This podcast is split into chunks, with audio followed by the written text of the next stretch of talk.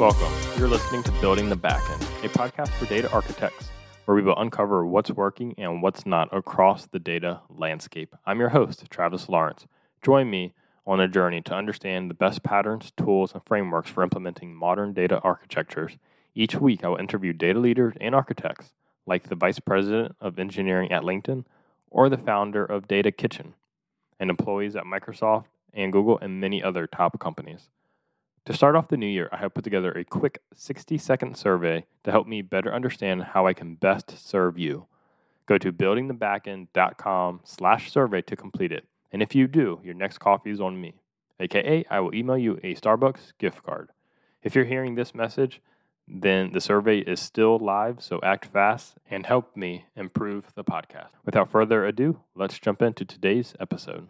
Hey there, listeners. Travis Lawrence here with another great interview on uncovering what's working and what's not in the data landscape. I'm really excited to have our next guest on the Mike H.O. Maycotte. H.O. is the CEO and co founder of Molecula, an enterprise feature store that simplifies, accelerates, and controls big data access to power machine scale analytics and AI. Molecula is powered by Pilosa, an open source project created by HO and team. Pilosa eliminates the need to copy data between systems in order to make it accessible for analytical and machine learning purposes at scale. Leading companies like Spotify, Hulu, Uber, Zillow, ESPN, and many more are all utilizing Pilosa. Welcome to the show, HO. Yes, thank you so much for having me, Travis. Absolutely. Can you share a little bit more about your previous experience and what gap um, that you saw in the industry that led you to start Molecula? Definitely. I'll, I'll share with you a little bit of my origin story personally and, professionally. Um, you know, I'm originally from Mexico and I've always been obsessed with this idea that humans need to evolve faster. Um, and I've always thought, even from my very first job, my very first company, that data and AI are going to eventually drive a super evolution. And I think today we're starting to see some of those super evolutionary sparks inside of the tech titans. You know, mm-hmm. I'm sure you've watched The Social Dilemma um, oh, yeah. on Netflix. Um, you know, so some of those super evolutionary sparks are happening, but I want to see those happen across industries, across company sizes. You know, agriculture, life sciences, healthcare. These seem to be capabilities right now that are only really available to the tech titans. So with this obsession you know, and, and this realization that data and AI are going to sort of put us on a path to beating Darwin, um, I've tried to focus on building really large scale, uh, what I like to call machine scale, not human scale uh, systems uh, to do real time decision making. Um, and in my career, as I've tried to do that, like it's it's it's almost impossible right like as, they say there's a proverbial gravity you know physics kicks in and and and we just have way too much data and we're creating way way too much data and so uh, at our last company i was uh, building what we called a customer data platform sort of the confluence between ad tech and crms and i think a lot of people have tried to build these platforms. A lot of companies have tried to build these platforms, and we end up just dealing with the data challenges everybody else does, and it becomes really difficult to scale. Uh, we were very focused on sports media and entertainment, and every customer was bringing us hundreds of millions of fans from hundreds you know data from hundreds of sources uh, with hundreds of millions of attributes. And my promise to my customers which was a real-time system started to fall flat. Our most important mm-hmm. queries were taking you know 10 seconds 15 seconds 20 seconds. And no matter how much scale I, I threw at the problem i could not reduce that latency. And so sure. we knew that we had to do one of a couple of things right? We either had to invent something totally new which how do you do that? Um, or we would have to start pre-processing and batching and sampling and doing all of the things that you make you know you make do with to make data manageable. And so we had two engineers on the team there that had been uh, um, building machine scale systems in quantitative stock trading.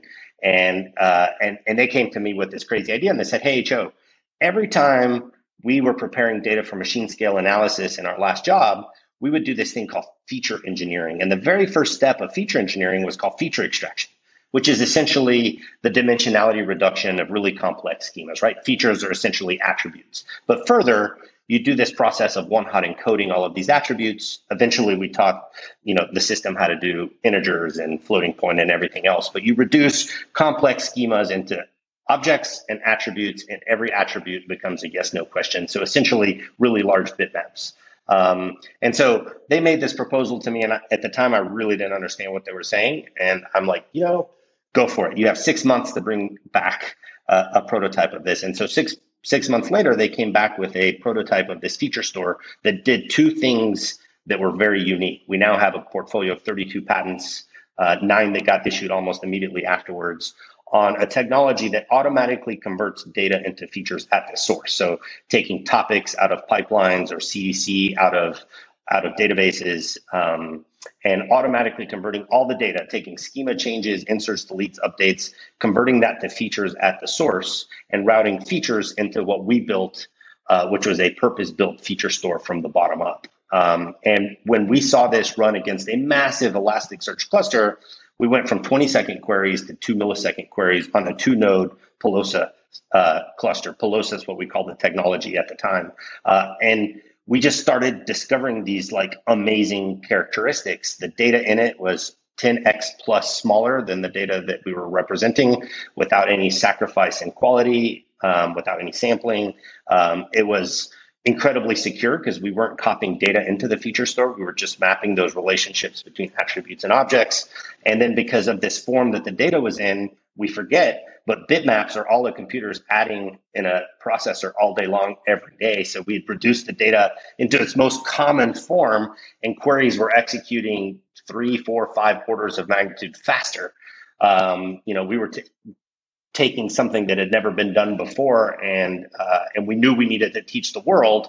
Uh, hey, we've got to show you the power of features over data, and that was sort of the the genesis of of of what we're doing today.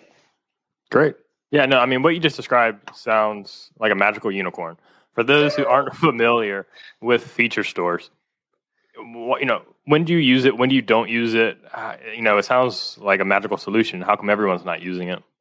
Yeah, that's a great question. Well, we're working on that. I mean, I think at the end of the day, um, we as humans like to sort of incrementally improve our, our, our, patterns and our infrastructures. And sometimes these leaps forward are hard to assimilate. Uh, I think the good news is that um, you know, Molecula and feature stores are here to fix a lot of that. I think the world has now woken up to the power of features over the mm-hmm. last six to nine months uh, feature stores have really exploded on the scene. Um, I think there's no question that features are really the best ingredient for training and productionizing models. Um, but um, but we're seeing that you know that that for the most part, these are reference architectures that are storing features in databases, right? And so what we're saying that's different is like features, yes, are amazing. We agree. But when you actually read and write from a purpose built feature store, it changes a lot of things. And, and, and I think further, just elaborating on the, on the power of features um, and feature stores is I do think the market has put this, you know, call it AI machine learning cart ahead of the data readiness horse. Oh yeah. Right. Um, you know, some of the statistics out there are just mind boggling, right? Like uh, the average company's using less than 1% of their data in analytics and machine learning workloads. Um, the one that I think I just, that drives me insane is that, you know, only 15% of data today is original. The other 85% are copies that we make to index, put in columnar databases, data warehouses yeah. So we tend to copy and move data to try to make decisions from it, which just makes the data problem worse, right? So um, that's the purpose that we're here, you know, uh, uh, to solve. So is Pilosa Molecula is that more so the use case geared towards machine learning and AI, or is it also kind of to replace the more traditional BI data warehouse solution too? Yeah, it's a great question. I mean, I, I think to me, it's all analytics. Everybody has this continuum of anal- analytics, which is like, you know, descriptive analytics, which is BI and reporting, diagnostic, which is supposed to be insights. I don't think the world of insights really happened the way we thought it was going to happen. Like, I don't wake up with an email telling me all the things I should be thinking about that day, although I, I wish it did happen. Uh, but those two types of analytics can happen overnight, can be batch, can be based on samples, right? Because they're supporting human scale decisions.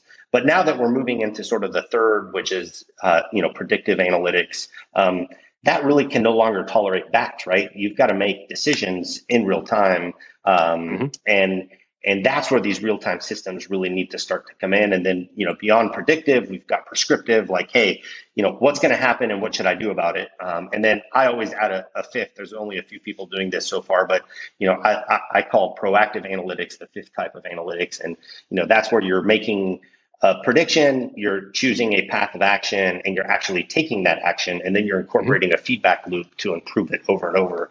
Um, but those three new types of analytics that we're all trying to do depend on data readiness, right? And we've got a lot of data, but most of our data is not ready.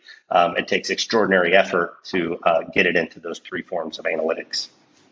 Yep, no, completely agree. And Molecula is based on or built on top of Pilosa, which is an open source project that y'all created, right? Yes, uh, and and so when we first spun these patents out of our last company, we knew we needed to get the community's feedback. You know, we're sort of at an interesting juncture with open source overall, and as a company, we're in the process of making some really big decisions. Um, we're going to be really taking our open source product and turning it into a library uh, to let people really leverage the benefit of of using features in their own products. But we as a company are really pushing the as a service version of our feature store, um, mm-hmm. and uh, and and really the on ramp to, to services is you know fully featured services that are pay as you go. Um, so we're really about to start investing much more on the cloud side than we are you know the open source and on prem side. Got it. Um, so it, with the you know the as a service, is that you have Kubernetes clusters that spin up within customers' clouds, or are they sending data to y'all? Yes, great question. So most of our implementations today are still on-prem. Um, and yes, they use all of the technologies that you describe. Um, they could be happening in their data centers and their VPCs on the edges, you know. Um, but as we move to this fully managed version that we're in the process of rolling out now, um, the idea is that there is no infrastructure management, right? There is no turning knobs or tuning clusters. So really trying to move completely into a, a you know a hands-free environment where um, where features are being stored and served for you um, without having to manage the infrastructure. And would that live within a customer's like kind of virtual gate, you know, firewall network and all? Yes. That? Yes, great question. So um, we're from day one really thinking of ourselves as an underlay um, you know, Snowflake did such a good job of emerging as an overlay to the three major clouds. I think they'll go down in history as, you know, one of the most genius approaches to just layering more services on top of a service that was already providing all of those capabilities. Um, we really think of ourselves as something similar, you know, delivering machine ready or like I like to call model ready data under the three major clouds. So we're completely agnostic, and actually, we support more than three clouds.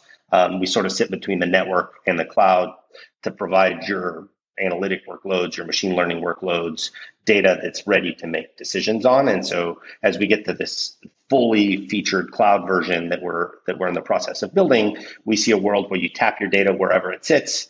Um, that data gets converted to features at the source. You're not risking the security of your data by moving those features into this feature service. Uh, you're loading your models and you're executing on those models, like think Heroku for models. Um, and that, that, that's a bit out. So that's about 15 to 18 months out, mid to late next year. Um, but that's where we're really going ultimately with our service. Like imagine what happens in a world where you no longer have to, uh, you know, launch infrastructure, manage infrastructure, secure it, and monitor it for every single project and make copies and move data for every single project. And so, you know, that that thought really excites me. Who are the target users of Molecula?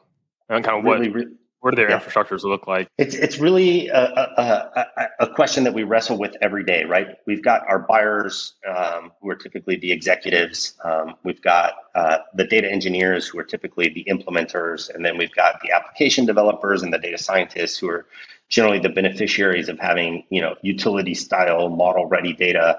Um, but our primary persona is definitely uh, the data engineer, right? Like our internal mission is to make data engineers heroes. We just had um, at a very large company that's a client of ours. Uh, the data engineer that that runs the Molecula team internally uh, just got made MVP, um, and for us, that's like you know a, a, dream come true. And so you know, data engineers are keeping the planes in the air, right? They have a tough job, and you know, data scientists always want to do new projects, and business owners always want to try new things, but they've got a tough job, and so we really focus on them and helping them. Uh, in this pattern of making copies, in this data death spiral, which I call, you know, a, a new infrastructure for every project, and to deliver model ready data to the teams so that the data scientist no longer has to be a data engineer. They can focus just on what they're good at. And so, um, while those other personas matter, we really focus heavily on the data engineer.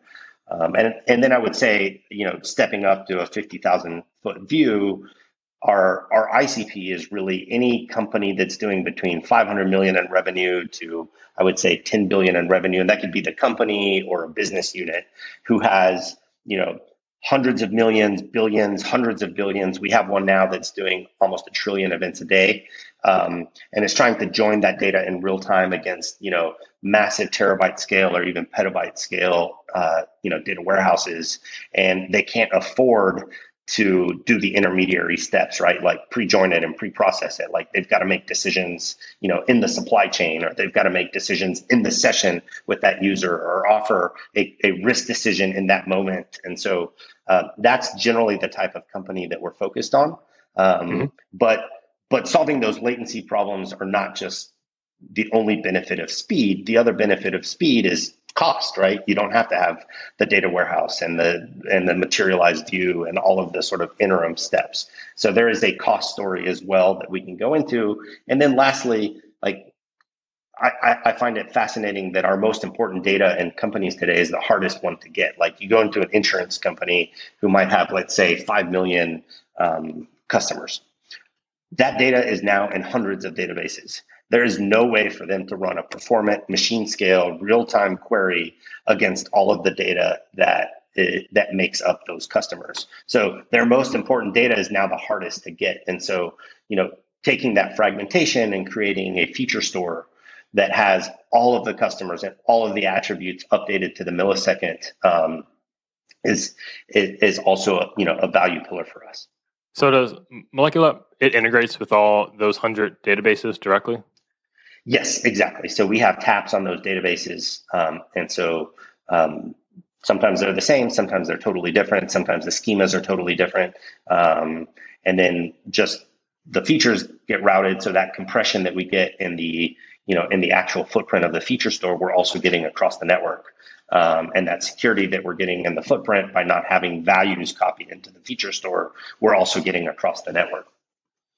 And I, I, assume you're probably taking advantage of CDC if it's a relational database and it supports it, and then probably a, even just invents if it's something like Kafka and stuff like that.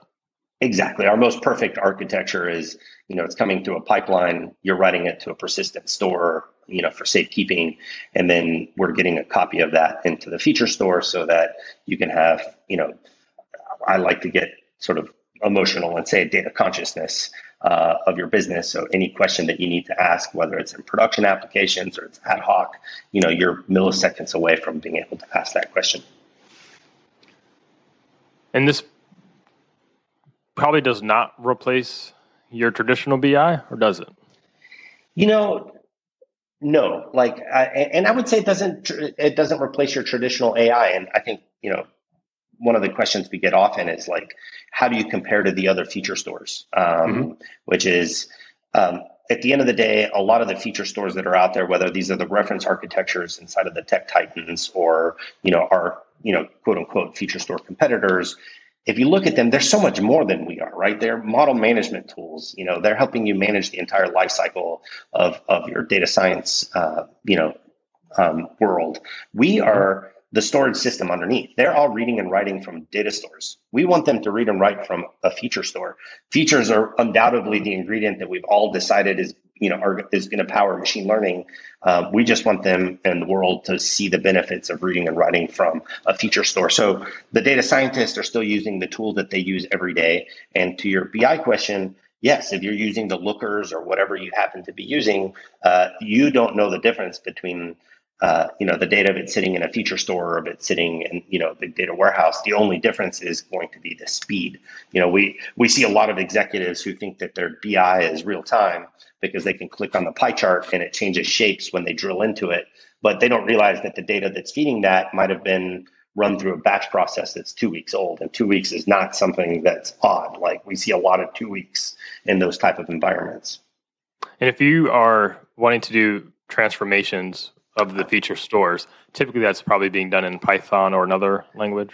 Yes, yeah, so this is a great question, and you know we're we're all in early stages, right? Like you know, operational AI, ML ops, like we're all learning. That like we're all on the tip of of of the future. But um, generally, what happens today is that transformation is happening in an ETL pipeline, right? It's happening mm-hmm. upstream in the pre-processing or the pre-aggregation. Um, and so to some degree, that might be good because the end user doesn't have to think about it. But the problem is every time they need to have a transformation done or change a transformation, you know, the information request to IT could take weeks or months. Um, all of that lends itself to copies and the pre-processing that we talked about earlier. And so feature stores as we're proposing them, the feature storage system that we're putting uh, out to the world shatters this latency floor. These millisecond, sub millisecond queries are amazing, but they're even more amazing because now you can do your joins in real time at the query. You can do your your your transformations at the query.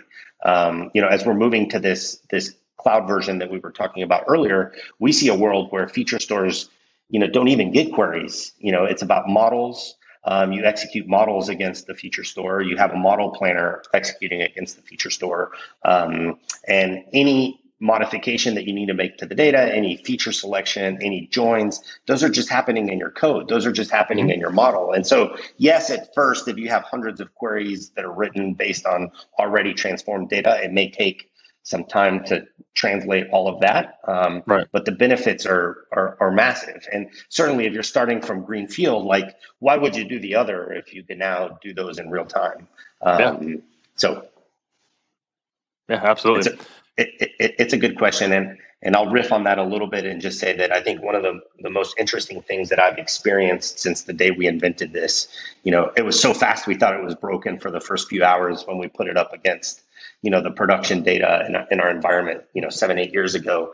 Um, but real-time use cases are very ephemeral. Like you know people's definition of real-time is very different and there's not a lot of true real-time out there. Like we have customers that have built four, five, six, seven use cases on top of their feature store, um, Molecula's feature store.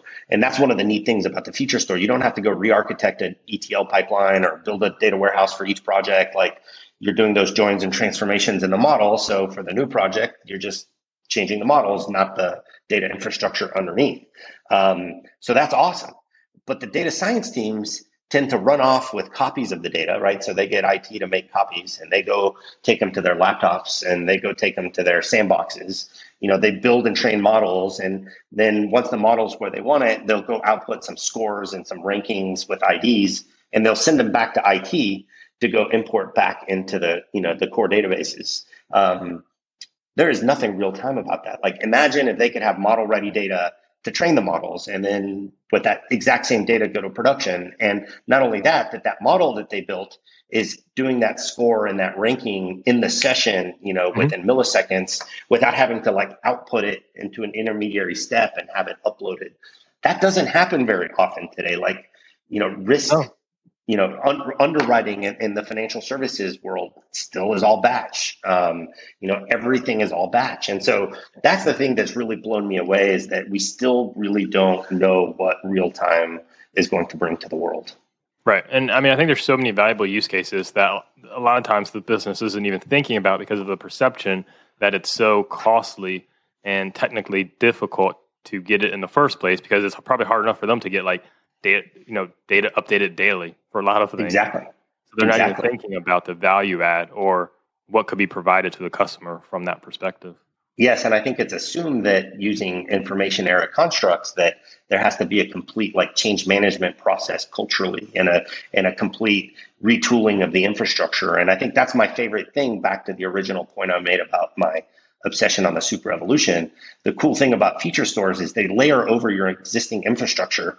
Um, you stick these taps down like tentacles into, uh, you know, into all of the, the databases that have information that you need. And without disturbing anything, you now have this new pane of glass that has an up to the moment updated view of everything. And as you choose, you can start decommissioning the infrastructure down below. And we tend to decommission a ton of Elasticsearch and a ton, a ton of Druid and a ton of you know, obviously Hadoop. Uh, you know all these, you, and even you know these these tech titans that are releasing these these reference architectures for feature stores.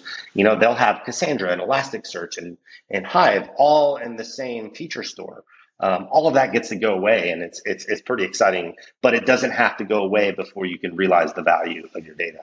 What are your guiding principles when designing a modern data architecture from the from the ground up? Let's say you have a greenfield. Obviously, there's a lot of assumptions and a lot of you know, depends. You know, depends on the use cases. But just for your general organizations, they have you know maybe tens, hundreds of different data sources. They're doing machine learning, AI. They have your more traditional BI. What is that? What are your guiding principles when designing that type of architecture? Yeah, I love this question, and I wish we could have this conversation with every customer. You know, it was only that easy uh, to start uh-huh. over. But um, in a perfect world, I would say despite the migration to the cloud, because the cloud is great, the elasticity that the cloud brings is there's no question that there's immense value in that. But I think a lot of companies assume that just because they move their data to the cloud, that it's automatically going to be magic and it's all going to work. Uh, and certainly there is a lot of magic happening, uh, but it's mostly for the human scale problems, right? Like those machine scale, ultra low latency uh, problems are not getting solved. And my analogy is that just because you take your laundry to the laundromat doesn't mean that you don't have to wash it, right? Like, mm-hmm. um, you know, it's it's it, it's not a magic bullet. So in this construct, and it's very self-serving towards the future of feature stores, I believe that you should leave your data wherever it's technically, politically, and jurisdictionally safest, right? We our connectors are called taps, right? So tap that data wherever it sits on the edge, on-prem, in a cloud, wherever um, and only move features um, into uh, a data pipeline.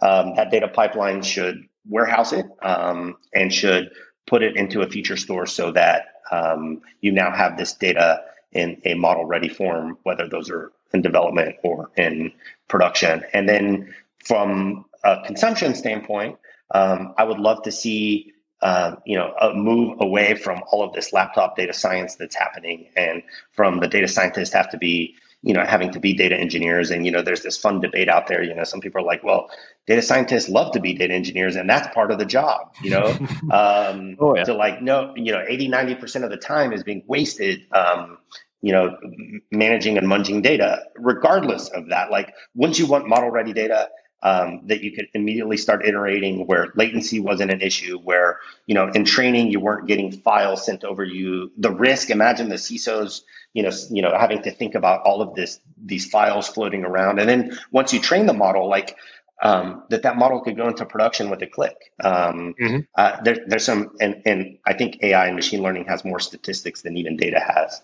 So take these with a grain of salt. But um, you know, some of the most stark statistics that I've seen on, on this side of the equation right now is that only six percent of models today are making it to production, um, and that it takes on average about nine months to take any of those models to production, and it costs on average two to three million dollars in infrastructure deployment a year to put those models into production. Um, you know, what happens in a world where that goes away? And we're saying that can go away or can be significantly reduced when you have these kind of real time feature stores where you're actually developing in your kind of production type environment. You're not deploying Absolutely. a different one. Absolutely. And we need a mindset change, right? Like today, um, one of the questions we get a lot from data science is like, well, how do you do feature selection? We're like, you don't have to do feature selection because all of the data is already turned into features. Um, well, what if in feature selection you want to do some feature engineering and change some values and do some calculations? Well, you no longer have to do that ahead of time. You can now do that directly in your model. Um, but we're so used to the old way of doing things that you know overall, I think we're all fighting for this shift in mindset. And I'm not sure any of us have all of the answers, but uh, I think the next few years are going to be really exciting for for this entire space. And you you mentioned earlier that you kind of keep the data where it lives or the source of it. But you are making a copy or kind of creating this bitmap of these attributes, right? It's fair. So, you know, to say that it's zero copy would be disingenuous. I think um, essentially what we're doing is we're we're flipping bits where an object and an attribute, you know, um, intersect. So, okay. is HO forty six? Yes or no? Um, HO is the object, uh, 46 happens to be the attribute, and you store a one instead of a zero. Um, then the objects and the attributes are stored in what we call translation keys. So those translation keys are what contain the actual objects and the actual attributes. And what's really cool when we discovered all of this is that translation keys grow nonlinearly with respect to the data, right? So there's kind of a finite point at which the translation keys stop growing and they're fairly small. Um, so then that's where we start to get this amazing compression because we're then just flipping bits. And then further in our IP, um, we shard these bitmaps so we can distribute them in a very large cluster. And then we apply homomorphic compression. Uh, depending on the density of those bitmaps, it all happens automatically in the internals. But whether it's dense, mixed density, you know, high cardinality, ultra high cardinality, we're then further applying a homomorphic compression technique, which lets us read and write from the bitmaps without having to decompress them. Um, so as long as you maintain a separation between the translation keys uh, and the core features, reverse engineering that is pretty difficult. Could it be done given all of the effort in the world? Yes. Um, you know, use all of the typical techniques, use secure interconnects, use encrypted disks. Um, uh, and we are further working on a, on a homomorphic encryption technique right now to layer onto our compression that will then further compress those bitmaps, um, both in transit and at rest. And then we believe that that will be the most secure format for representing data, right? You're effectively operating on a mathematical representation uh, and not the data itself. And I think if we have our way and uh, and and it's just permissions that separate you from all of the data and not you know millions and tens of millions of infrastructure for every project. I think the sharing uh, economy that could develop is truly mind-boggling, right? The ability to collaborate and, and and and share data, I think, is what's most exciting to me about about all of this potential with features. Mm-hmm. No, that's great. And so your transformations essentially happen on the fly. Exactly, that's the goal, and your models run on the fly. At right. least that's what we want you to do. We don't want you to output it and then you know and then you know uh, import it. You know everything should just be on the fly now. But we've never known that that was possible. Mm-hmm. Right. Yeah. So kind of right flips it upside down. And in the consumers, the outputs, what are, what are the consumers of these? You know, this real time now models. Yeah. So so a couple of answers there. You know, First, we've always wanted to match our customers' current environment. So SQL is an obvious answer. So we have some level of SQL compatibility. We don't, you know, do the deep transactional SQL. Um, we do most of the analytical SQL. Um, um, but underneath that, really most of the interactions are happening in our client libraries, right? So take a Python client library, you know customers are baking us into their applications whether that's internal analytics or customer facing analytics or um, or models that are making underwriting decisions. Um, so so the client libraries are the are, are the way that we're interacting with the system the most. We are moving to the idea that you know queries are for data stores models are for feature stores. Um, so we're moving to a world where you know a model could be as simple as a query and as complex as a deep neural network um, but uh, but you're you're you're running models against the feature store, not queries. We're not quite there yet, but we're pretty excited about it. So, can you hook up Power BI, Tableau, Looker today? Yes. So I guess when you and that's like that'd be a real time integration. So when you load that um, yes. BI tool, that will kind of query. Yes, and we don't support all of them, and we're typically even if we do support them, we're typically a little grumpy with our customers about it. You know, we want them really thinking on the machine scale, like we need a machine right. in the middle, not a human in the middle. Yep. So, um, and and uh, so it, we don't spend as much time and energy as we should on that on that side of the house. But um, mm-hmm. but yes, it is it, it is possible, and you know, it's it's it's one of those keys to adoption, right? Like if customers want to be able to do that, great, then we have to support it. Yep, that, that makes sense. Um, who are your top competitors? You know, I would say inertia is our top competitor, right? Uh, you know, our customers, um, the business owners get pretty excited about it, right? Business execs, I think, are finally at a place where they know that their future depends on competing with data and AI.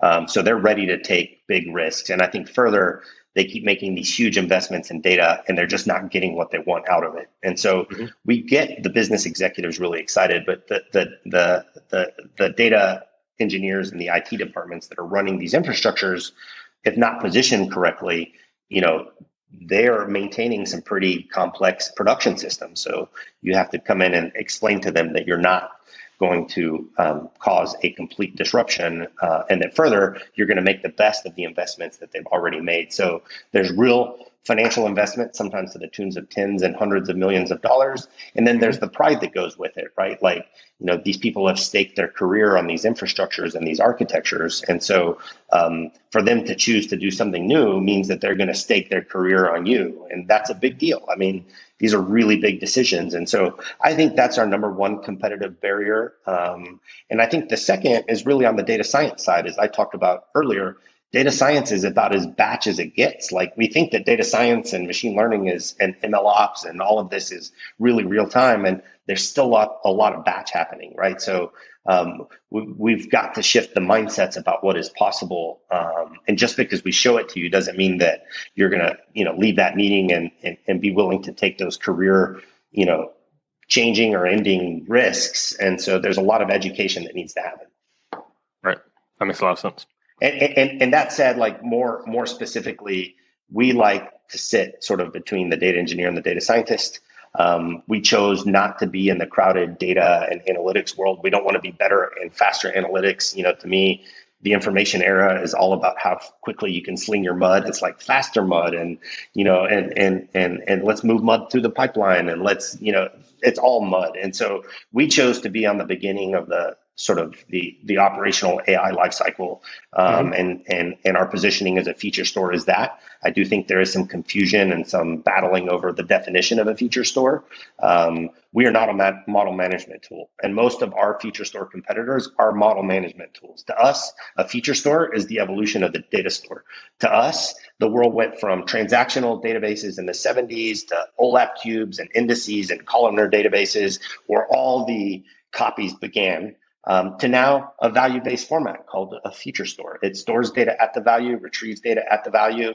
And to me, that is the definition of a feature store. Um, it is feature storage, um, it is not model lifecycle management. And so I think there's a lot of educating to do around that. Of the users using Molecula, are the bulk of their sources coming from the source system? Or I guess what percentage would you say are still going to a central data source like a data warehouse or a data lake?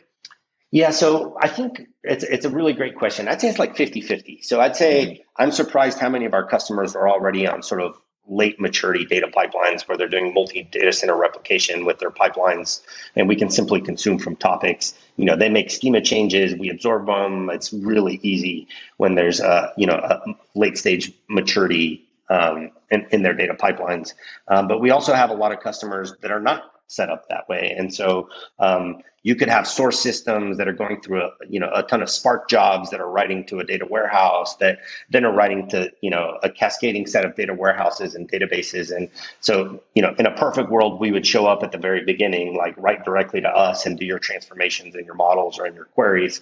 But the reality of the change management on that is just not there.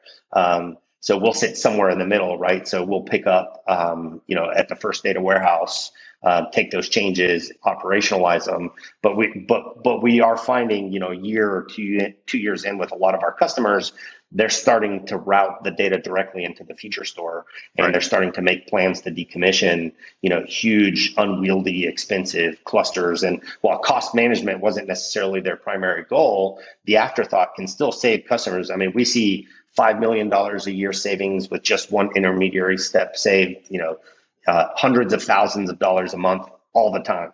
Um, and there's a lot of those. Like if you think we work with middle mark, you know, mid market companies and huge enterprise companies, and every project and every business unit has a completely different ETL pipeline. They all have completely different data warehouses. Oh, yeah. And this data death spiral that happens is unimaginable.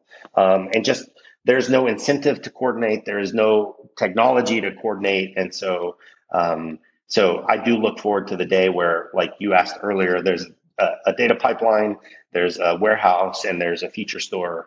Um, obviously, it's idealistic, um, but we'll get there. Mm-hmm. What's been your biggest lesson learned um, across your many years of data kind of experience? Yeah, I mean, I think the biggest is still this this question I posed earlier about real time, right? Like, what is real time? Uh, mm-hmm. You know, for us, I still don't think we even really know. Um, you know, is real time updates like from the time data is created to the time it can be queried, along with all your other data. That's part of real time. Um, your ability to query that data once it's in a system you know, and how long that query takes, that is also real time. Like we still see queries that take hours, half days, days. Um, you know, forget minutes and seconds, although that does too. Like what happens when those turn into milliseconds or sub millisecond, right? Mm-hmm. That's real time. Um, and then the other real time I think that's forgotten is the ability to access that data without having to go through provisioning, right? So when a new project needs to kick off, like it's about delivering credentials not about delivering infrastructure, right? So real time access to model ready data is another part of real time, but we could keep unfolding that. And so to me, oh, yeah. to me, um, that is my biggest surprise still today. Like I, we work a lot of regulated industries. And so, you know, I like to use this example of the modern hospital room. Like there's no question data is getting generated everywhere. Those cardiac monitors, the fetal monitors in, in, in maternity, um, Oftentimes, they're storing data on the device for five minutes, 10 minutes, and then it's getting deleted. Sometimes it's getting stored centrally, but for sure, never, I can say this unequivocally, are all those devices, all of those systems in that room talking with each other. They're not talking oh, to yeah. your EHR record, they're not talking to your lab data. Um, and so it's not a data problem, right? They all have data. It's a data readiness problem. Imagine if you could ask all of those systems, like, okay, based on everything you're seeing, could you compare that to every patient session for someone just like this patient and their outcome and determine the top three outcomes that you think this may result in? Like mm-hmm. that's a data readiness problem. Like, right? We're not too far from that. We're making we're, we're instrumented. Like we're creating the data to do that. Right. But it would be unfathomable using current techniques to be able to, in that moment, at the point of care, have a you know a physician co-pilot helping us make decisions. But we hope that'll all change in the next three or four years. And i think real time is really going to change the world. And you know the super evolution is going to happen. And oh, yeah. and, and, and, and it's going to be amazing. It will. Absolutely. What is next for Molecula really great question. So uh, right now all our focus has been on sort of scaling uh, to some really really uh, you know demanding um, clients um, some really complex use cases. Um, it's also been on adoption and it's also been on this fully managed version um, that we've been rolling out. Uh, but I think like I said earlier, what we see on the horizon in about the next 15 to 18 months, and we're starting to staff up for it. We just raised a round of financing in December, um, and I see another one in the near future. There's so much activity around this, so the resources are there to do it. But I do see that um, marrying model execution with the feature store and the feature storage system has just incomparable benefits. We've been doing this for select clients where you know you've got the bitmaps that are underneath this this this feature store powering these features um, all in memory in these sharded clusters when you can embed you know um, correlation models take like a tanimoto similarity algorithm and you can execute that in the same compute layer where there's no io involved um, you're operating right. directly on that machine ready data um, you get more orders of magnitude, like three or four more orders of magnitude execution speeds. Um, and so you know, back to that analogy I mentioned, I see it being like the Heroku of, of, of, models where you don't have to worry about the data. You just store your models, you train them, you test them, you productionize them, you, mm-hmm. you know, evolve them, but you're not spending all of your time worrying about the, you know, the underlying data. That's there like a utility to support the models wherever they happen to be. So we're, we're, we're working and staffing that right now. And we think, you know, mid next year, um, we'll be bringing that to market. Yeah, that's that's amazing. Wrapping up, do you have a favorite data book that you would recommend to the listeners? Yes, re- really good question, and I'm going to give you a very HO answer. Um, I wouldn't say it's exactly a data book, uh, but I think the book that should inspire us all and give us hope that some amazing things are going to happen on, you know, in the near future is, you know, Herbert Simon's Ghost in the Machine. Um, I love how he relates um, these holonic structures and, and information to biology, right? Like at the end of the day, everything we're doing is mirroring biological constructs. Um, and and, and I love this notion that complex systems eventually reach this simplicity, um, and a lot of simple systems eventually reach this complexity. And so I think as, as, as we get to a point where we're not having to manually intervene to make data available, this incredible complexity that we're living today is going to yield this, this, this next step, this order that we can't really fathom. And so I think that's, that's to me the hope, and that's what we're all working towards. We need to work towards extracting value from information and getting to this next step. Um, so that would be my reading recommendation. It's old, but it's great. Yeah, I have to check that one out. I haven't, I haven't yet read that. Um, if listeners want to connect with you afterwards or Molecula, where should they go? I think either Twitter or LinkedIn are great places. Um, my last name Maycotte. I'm Maycotte on Twitter, and I'm Maycotte on LinkedIn. Um, and I would love to answer any questions, anything you heard today that you want to challenge, any ideas that you have. Um, you know, we're all making this this world um, um, together, and and and we can either let the future happen to us, or we can go try to make it the way we want it to be. And so, yes, please reach out if if, if you if you so wish. Awesome. Well, thank you again, Ho, for coming on this show. I really enjoy this conversation, and I'm sure Likewise. our listeners will too. Awesome. Thank you. Thanks for listening to Building the Backend. If you enjoyed this episode, please subscribe to the podcast and leave a review. If you want to receive the latest data news in your inbox, join the newsletter at buildingthebackend.com. See you next time, Data Nation.